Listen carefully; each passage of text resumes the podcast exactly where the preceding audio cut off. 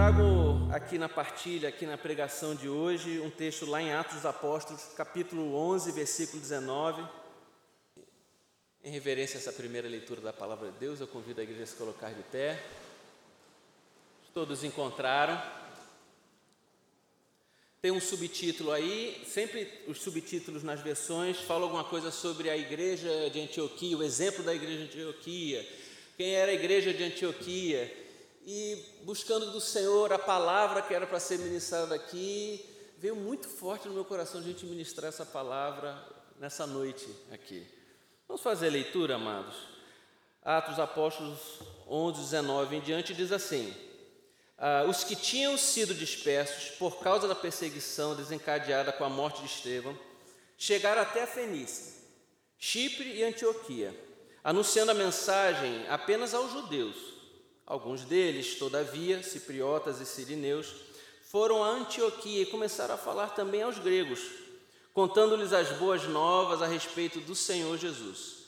A mão do Senhor estava com eles, e muitos creram e se converteram ao Senhor. Notícias desse fato chegaram aos ouvidos da igreja em Jerusalém, e eles enviaram Barnabé a Antioquia. Este ali chegando, e vendo a graça de Deus, ficou alegre e os animou a permanecerem fiéis ao Senhor de todo o coração. Ele era um homem bom, cheio do Espírito Santo e de fé, e muitas pessoas foram acrescentadas ao Senhor. Então Barnabé foi a Tarso procurar Saulo, e quando o encontrou, levou-o para Antioquia. Assim, durante um ano inteiro, Barnabé e Saulo se reuniram com a igreja e ensinaram a muitos. Em Antioquia, os discípulos foram chamados pela primeira vez de cristãos.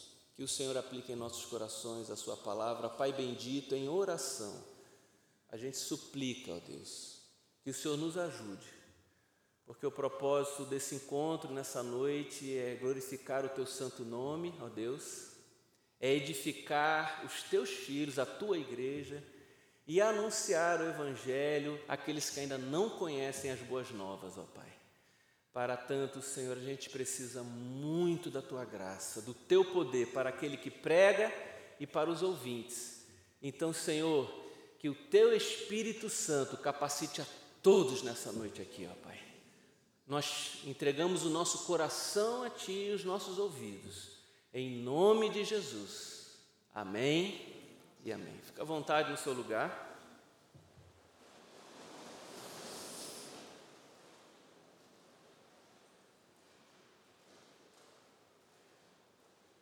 Eu não sei vocês, mas eu tenho uma alegria muito grande quando eu leio o livro de Atos. Ele empolga a gente.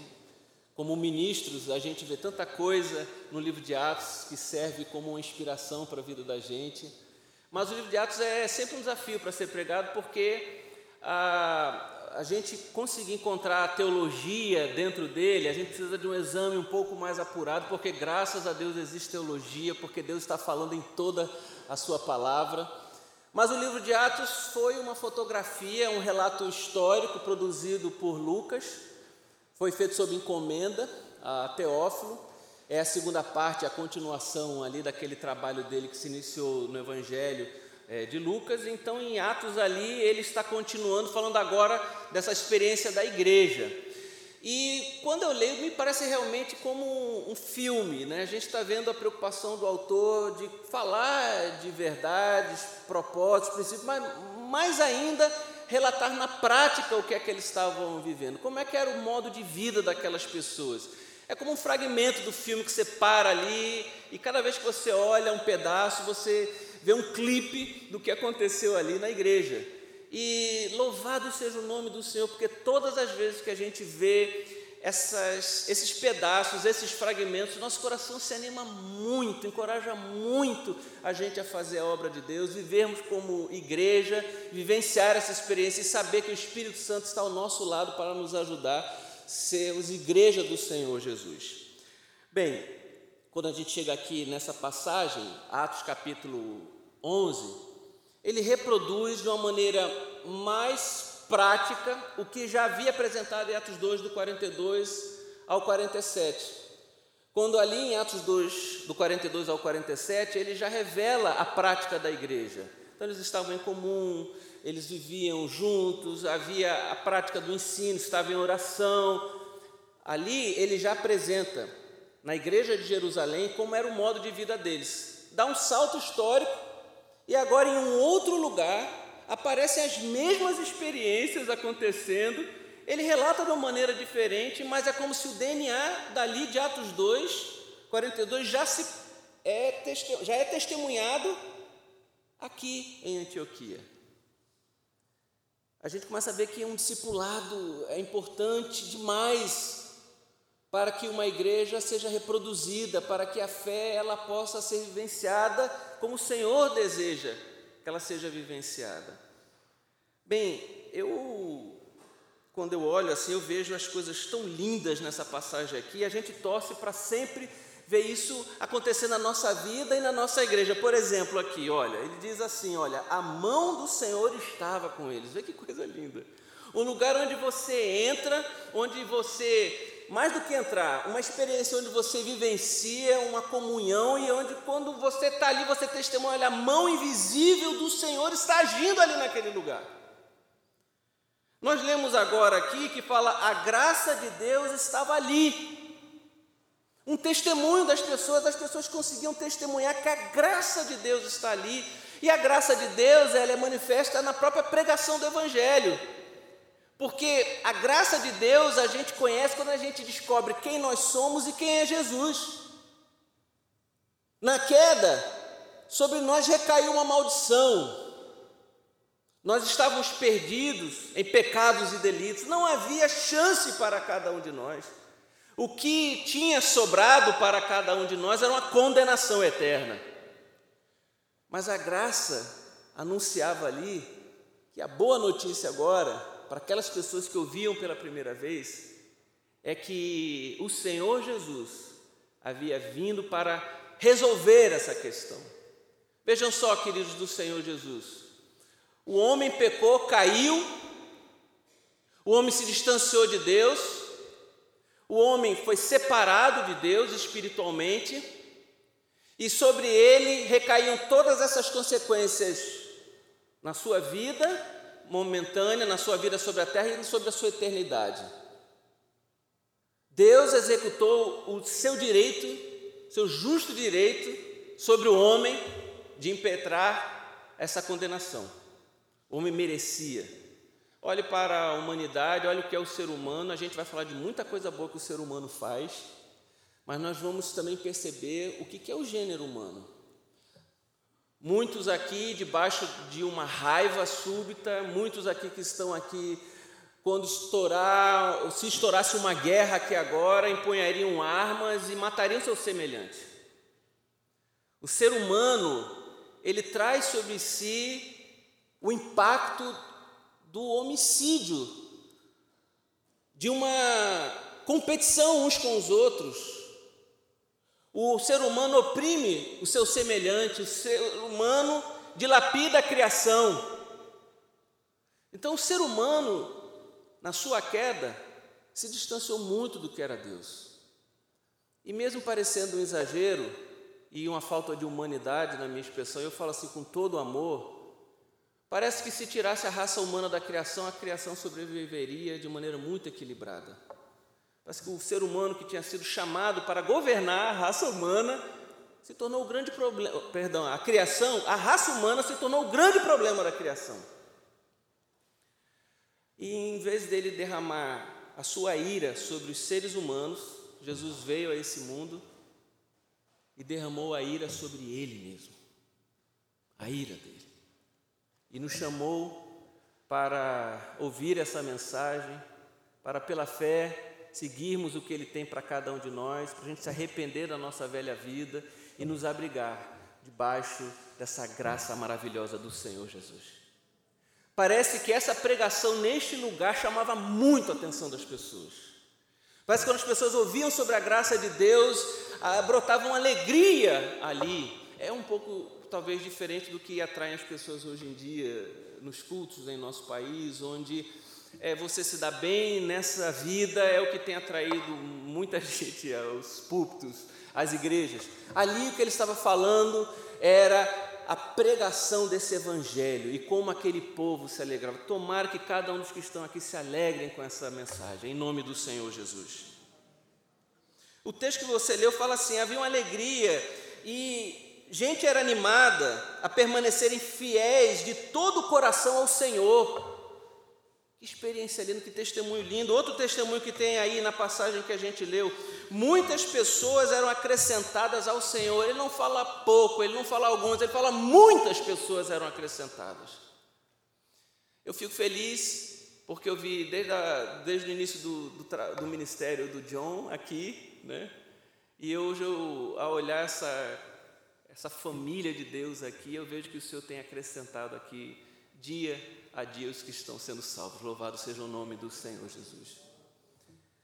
E isso é uma alegria demais, meus irmãos, vivenciar uma experiência como essa. Mas eu acho que há fatores aqui, há características, há comportamentos que acho que tem a ver com a nossa responsabilidade com relação ao reino de Deus. Coisas que precisamos fazer, coisas que precisamos pedir que o Senhor nos capacite, atitudes maduras que precisamos ter em nosso coração para entender o que, que é a igreja de Jesus Cristo, ou viver como a igreja de Jerusalém em Atos 2, ou viver aqui a igreja em Antioquia em Atos 11.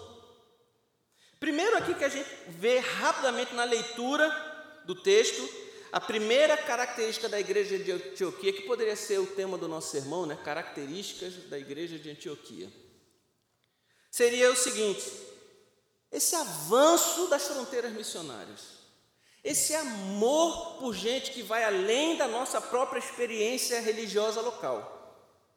A gente sabe que foi produzido por uma dispersão que espalhou a igreja, uma perseguição aconteceu. Bem, mas não importa. Deus sabia que estava ali é, como tratar da sua igreja, a sua igreja foi impulsionada, mas a questão é que o próprio texto diz que alguns cipriotas, sirineus, gostaram disso e começaram a levar o evangelho para o mundo não judeu, para o mundo ali que ainda não conhecia a experiência do judaísmo e começou a falar do evangelho para aquelas pessoas.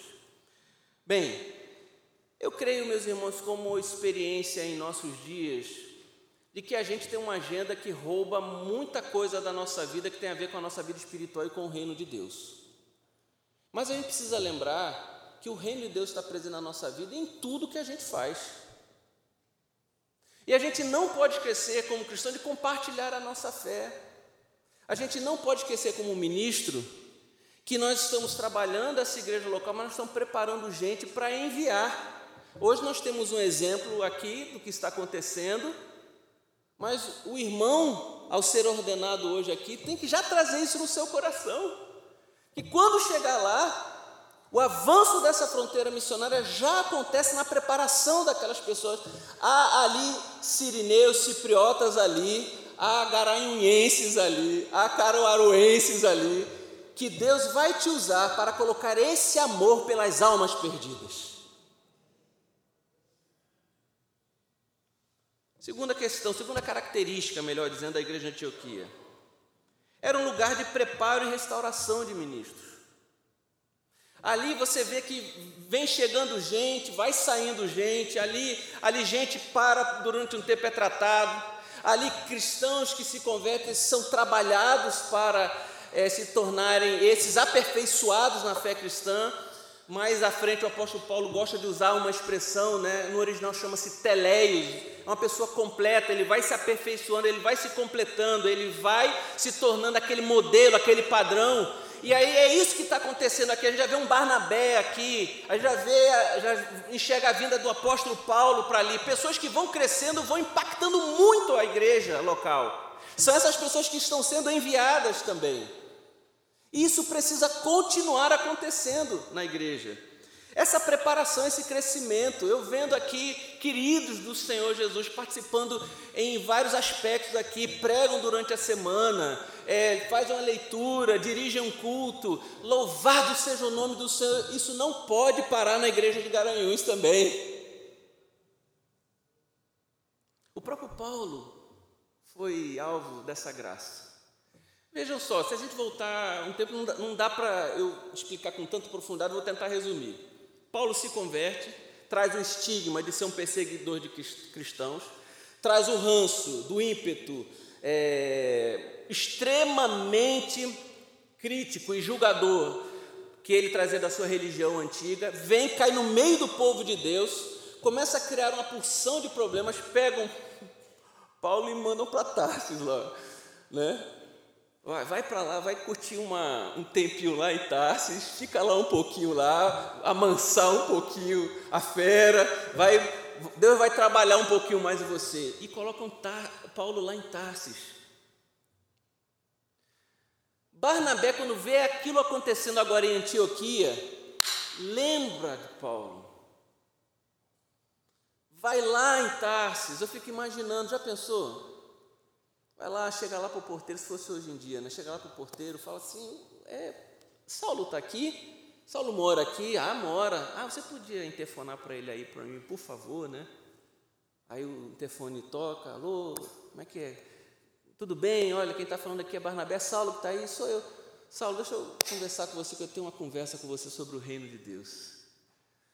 Dali, gente, volta lá de Tarso, Saulo para Antioquia e a gente passa a conhecer esse apóstolo Paulo que a gente fala tanto. É ali que a gente começa a ver esse ministério maduro, equilibrado, transformado pelo poder de Deus. Mas teve alguém com uma visão maravilhosa dirigida por Deus, que era Barnabé, para enxergar isso. E você não pode perder esse olhar, meu irmão, porque Deus vai enviar muita gente para aquele lugar. Olha, eu não estou dizendo nem que fiquem na nova vida. Muita gente vai ficar, às vezes passa um ano. Sai de lá testemunhando, muito obrigado. Foi tão importante eu ter passado esses dias lá com vocês. Deus já me mandou para fazer outra coisa. Foi transferido. Garanhuns, um dos desafios da cidade, apesar que Garanhuns é uma cidade que o município todo tem 300 mil habitantes, tem faculdade de medicina, tem série de empresas que são importantes na região lá, ainda continua tendo o sonho dos jovens quererem ir para os grandes centros urbanos. E você vai ter que guardar o seu coração um pouquinho, porque você vai ver que o sonho deles é isso. E eles vão passar em concursos, eles vão passar em vestibulares, eles vão conseguir proeminência em outras empresas e, e agora? Mas se fizermos o que o texto está falando aqui, querido, eles vão sair com isso no coração deles, eles serão ricamente usados por Deus aonde eles forem.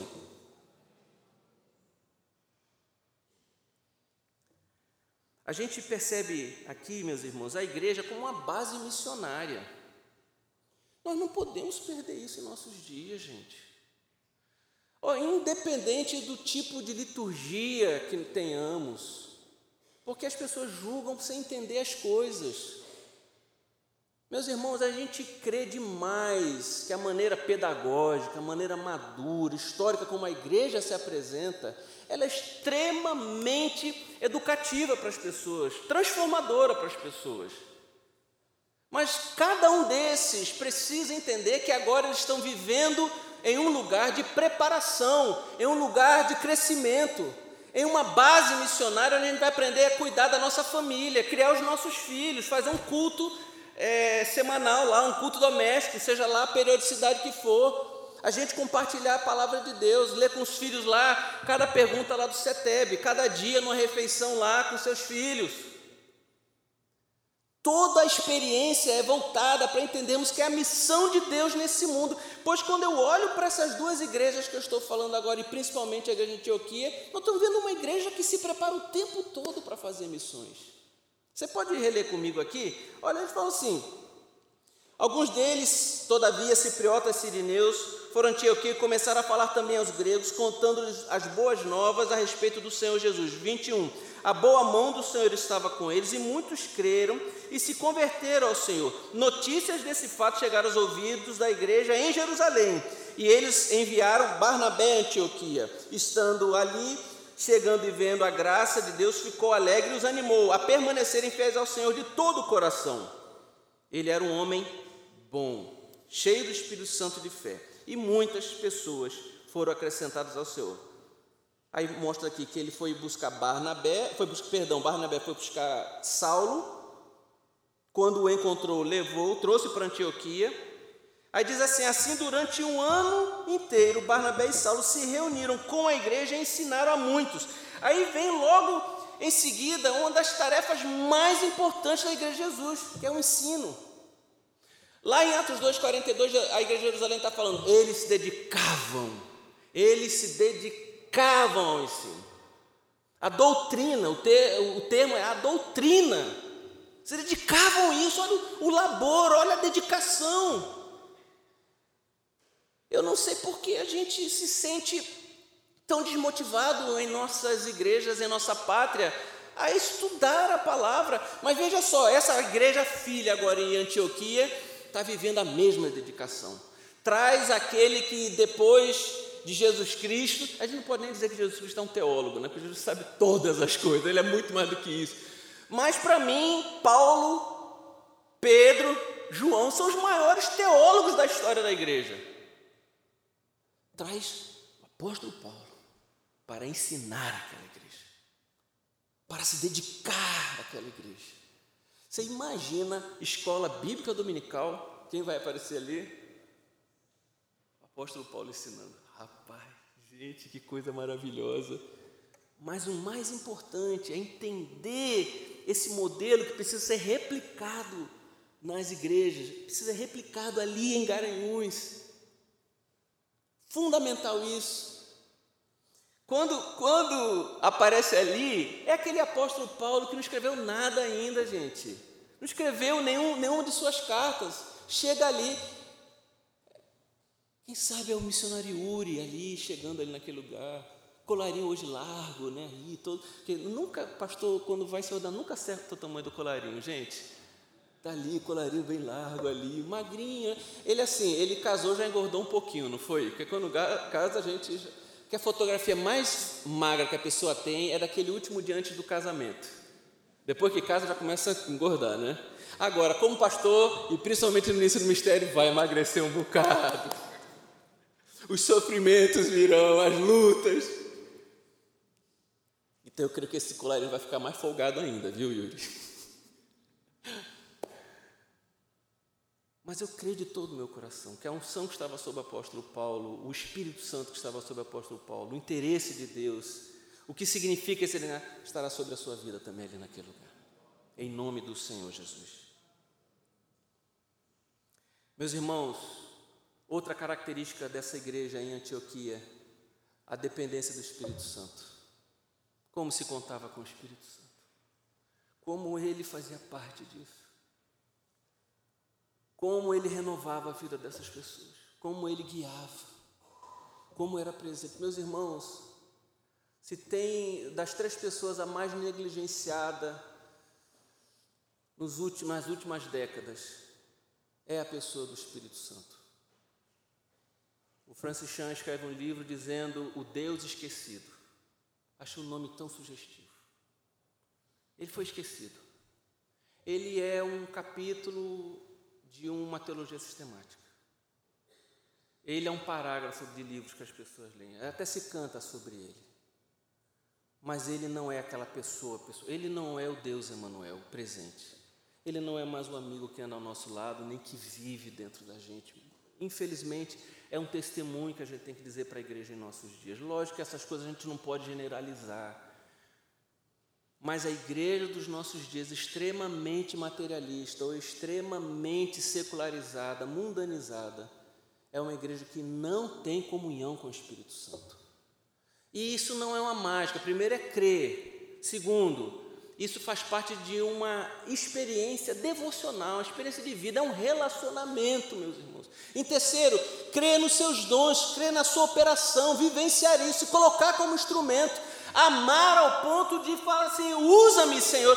E aí há motivação de sobra para o Espírito Santo encher a sua vida e te usar. Não é nenhuma loucura, preste atenção nisso. Você não precisa procurar um psiquiatra. Se você conversar com ele durante todo o seu dia. Se você estiver dirigindo o seu carro, como tivesse alguém assim do teu lado e falar, Ele é real.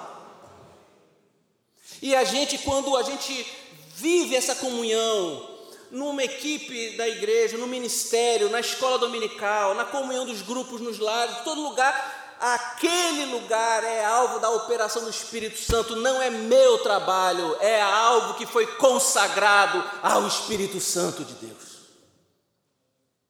A minha vida, ela é consagrada ao Espírito Santo de Deus. Amém, gente?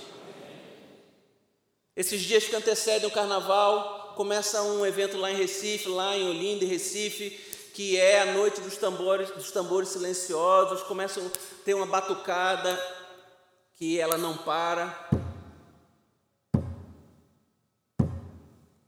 Ninguém fala nada, ninguém canta nada, as pessoas ficam rodando e os trabalhos são feitos é para consagrar as pessoas daquela região. Eles oferecem nesse período de carnaval uma entrega da de maneira territorial, geográfica, aquela cidade, as pessoas que estão ali, e quando elas praticam esse evento cultural que é o carnaval, elas não sabem que elas estão vivenciando ali algo que foi oferecido nos morros do Recife.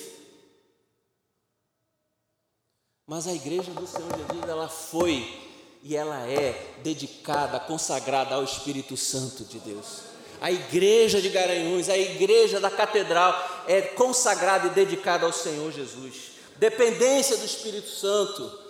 Fala assim, Senhor, eu sou um vaso de barro que quebra, eu sou um vaso de barro que pega lodo, Senhor, mas eu estou aqui, ó Deus, para que a tua glória se manifeste, para que esses queridos cresçam, se tornem esses aperfeiçoados, e para quem não te conhece, passe a te conhecer, para que o Senhor venha habitar com o teu Espírito Santo. Usa-me, eu, como esse vaso de barro, eu dependo do Senhor, me coloca em tuas mãos. Dependência do Espírito e no mundo onde é tão. O pragmatismo na igreja é tão forte, gente. Estou empolgado, né? Ainda vai ter ceia, ainda vai ter. Desculpem. O pragmatismo, tudo na igreja, o que é que eu faço? O que é que tem? O que é, qual é a estratégia? Qual é o programa da igreja? É, tão, é, é, é tudo tão pragmático, gente. E o que o, a igreja Antioquia nos ensina, gente, é que é, é viver na presença do Espírito Santo dele. É viver e, e se você estiver cheio, os seus afetos, as suas afeições vão mudar e você vai começar a vivenciar aquele que é o Senhor da sua vida e você vai se parecer com Jesus e a obra dele vai se manifestar através da sua vida. Mas também, meus irmãos, além do avanço das fronteiras, do preparo de pessoas, restauração de ministros, Além de ser uma base de ensino, uma base missionária, além de ser um local de total dependência do Espírito Santo, a dependência da fé era enorme nesse lugar. Porque fala que eles criam, esse verbo é, repete várias vezes. E na definição, na descrição de quem era Barnabé, colocava como um homem que tinha fé. Queridos do Senhor Jesus, eu creio que há dois tipos de aplicação dessa fé. Primeiro é a fé para a gente entregar a nossa vida ao Senhor Jesus, se converter, compreender o acervo de todo o conhecimento da palavra de Deus, tudo que significa a gente apreender a palavra de Deus. Isso precisa de fé. A gente quer é, mergulhar nesse oceano de conteúdo, a gente quer conhecer, a gente quer ter uma fé fundamentada. Amém? Mas é a fé mesmo para você chegar ali e Garanhuns. E meu Deus, como é que vai ser? O que é que vai ser da minha vida aqui? Eu chegar com Lilian, Lilian todo cuidado com os pais na vida dela, aquela princesinha, todo mundo cuidou dela, né? Mimada. E agora vai chegar ali, vai viver aquelas missões. Não vai ter pastor Cordeiro lá perto de você, como está Olinda. Não vai ter o, o John pertinho de você. Mas, meu irmão, use a sua fé em nome do Senhor Jesus.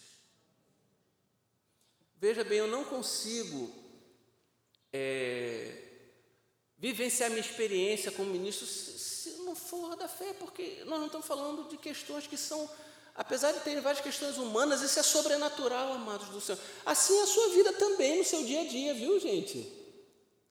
É uma dependência de Deus. Nós não, não, não podemos mais cogitar das coisas da carne, do homem, nós cogitamos as coisas do Espírito Santo, amém, queridos? O que, que a palavra fala para minhas decisões, meu dia a dia, para a criação dos meus filhos, para a plantação de uma igreja, a minha fé e, meus irmãos, nós somos fruto, nós somos frutos de uma semente missionária que veio para o Brasil pela fé plantar essa obra através da vida do bispo Roberto Macalister e hoje estamos aqui por causa disso, a gente teve fé para isso. Amém? Vá na fé. Vejam só, quando houve a dispersão, eles talvez não tivessem entendido qual era o papel deles, a perseguição, mas agora eles viram o que produzia, eles começaram a crer. E a igreja, esse é o modo, o modus operandi de Deus. Ele vai agir, creia, é assim que acontece, mas, é, mas será que Deus vai abençoar a obra missionária? Claro que Deus vai abençoar a obra missionária. A gente vai se machucar muito na obra missionária. Vamos ter ferimentos, cicatrizes. Mas pela fé, mesmo com as dores, mesmo com as dificuldades, mesmo dando coisa errada no meio do caminho, mesmo com perseguições, mesmo com calúnias, mesmo com tudo que a igreja de Atos vive, pela fé, vale a pena a gente continuar a ser o povo missionário, meus irmãos. Por favor, os meus colegas de ministério que estão aqui, lembrem-se disso. Meu querido amado Yuri, lembre-se disso também aqui nessa noite. E aos cristãos, ao, ao povo de Deus, que certamente é igualzinho a mim quando preciso cuidar da minha família, quando preciso lidar com as questões do dia a dia Todos vocês, amados do Senhor Jesus, não abdiquem da sua fé, em nome do Senhor Jesus. Vocês já devem ter ouvido essa história. Eu luto com um drama pessoal dentro da minha casa, que são as limitações da saúde da minha esposa, a Marília. Eu acho que não tem um dia que eu não vá para o médico com ela. Eu voltei de férias, nunca o desempenho dela em tentar andar, ver as coisas, observar, foi tão ruim como foi nessas férias. Eu cheguei de férias, no dia que eu cheguei, a gente foi para o médico. No outro dia, médico. No outro dia, médico. No outro dia, médico. Ontem, aniversário da minha sobrinha, da minha neta, né? A Malu fez dois anos. Aí, tranquilo. Cedinho tinha um médico para ir. Amados do Senhor Jesus, a gente vive pela fé. Amém. O que coloca a gente de pé para a gente fazer a obra de Deus é uma graça sobrenatural que vem do Pai. Porque ninguém poderia fazer isso se não fosse a graça do Senhor Jesus. Aí, meus irmãos, eu vou orar muito hoje no final desse culto aqui, para Deus multiplicar a minha fé, multiplicar a fé, multiplicar a fé de vocês aqui, todos que estão aqui. Deus acrescentar essa graça, para a gente conseguir vivenciar isso. Para que essa mão invisível do Senhor que age nessa igreja, que age lá, que age na igreja do Recife, seja por conta dessa graça e por conta dessa fé. Quando a gente lê ali em Hebreus os heróis da fé que foram elencados ali, a gente começa a ver que eles sofreram demais. E a gente vive numa época em que a gente quer ver o que as pessoas fazem, qual é o programa que tem para a minha igreja crescer, para eu ser bem sucedido e tal, e ele sofre muito. Eu não acho que aquelas pessoas sejam modelos modernos de pessoas bem-sucedidas. O final não era assim, não, olha, que a gente busque fazer o que eles fazem, mas assim que nós temos a fé deles. Aquela lista termina incentivando a isso, para a gente ter a fé daqueles homens.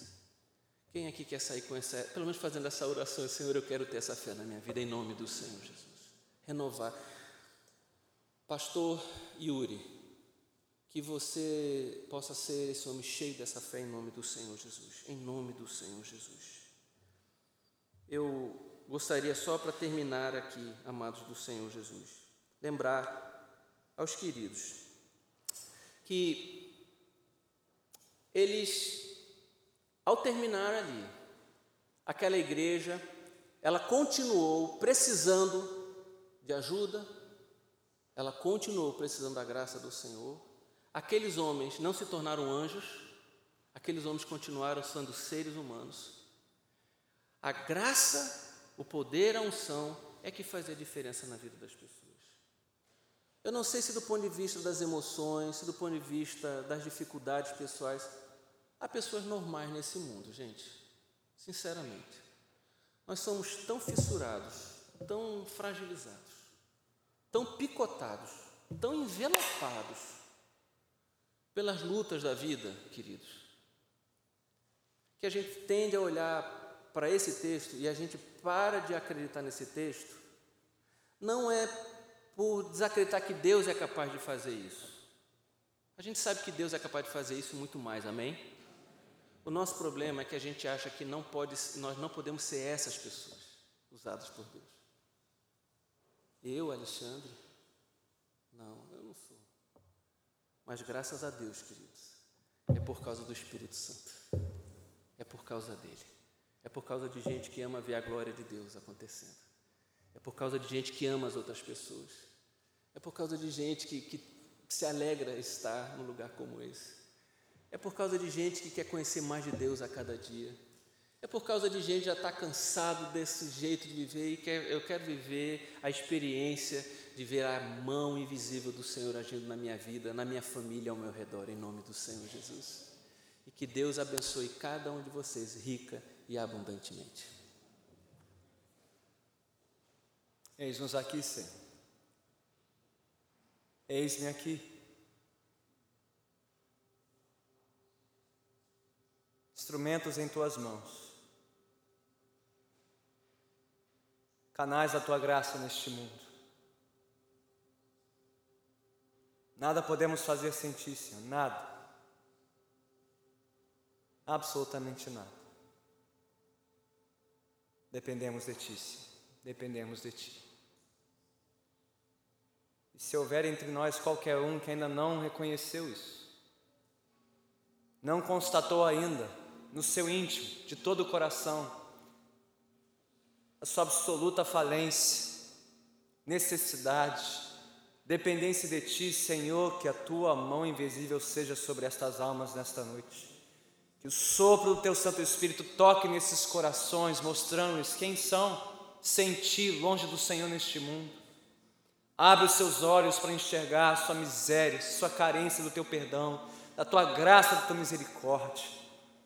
Que contemple a glória do Senhor Jesus Cristo, a sua maravilhosa graça e se entreguem a Ele de coração, reconhecendo que Ele por nós morreu naquele Calvário, Ele ressuscitou, Ele um dia voltará e hoje chama os seus para lhe pertencer e para lhe servir. Chama os teus aqui, bom pastor, chama as tuas ovelhas para te seguir. Eis-nos aqui, Senhor, eis-nos aqui.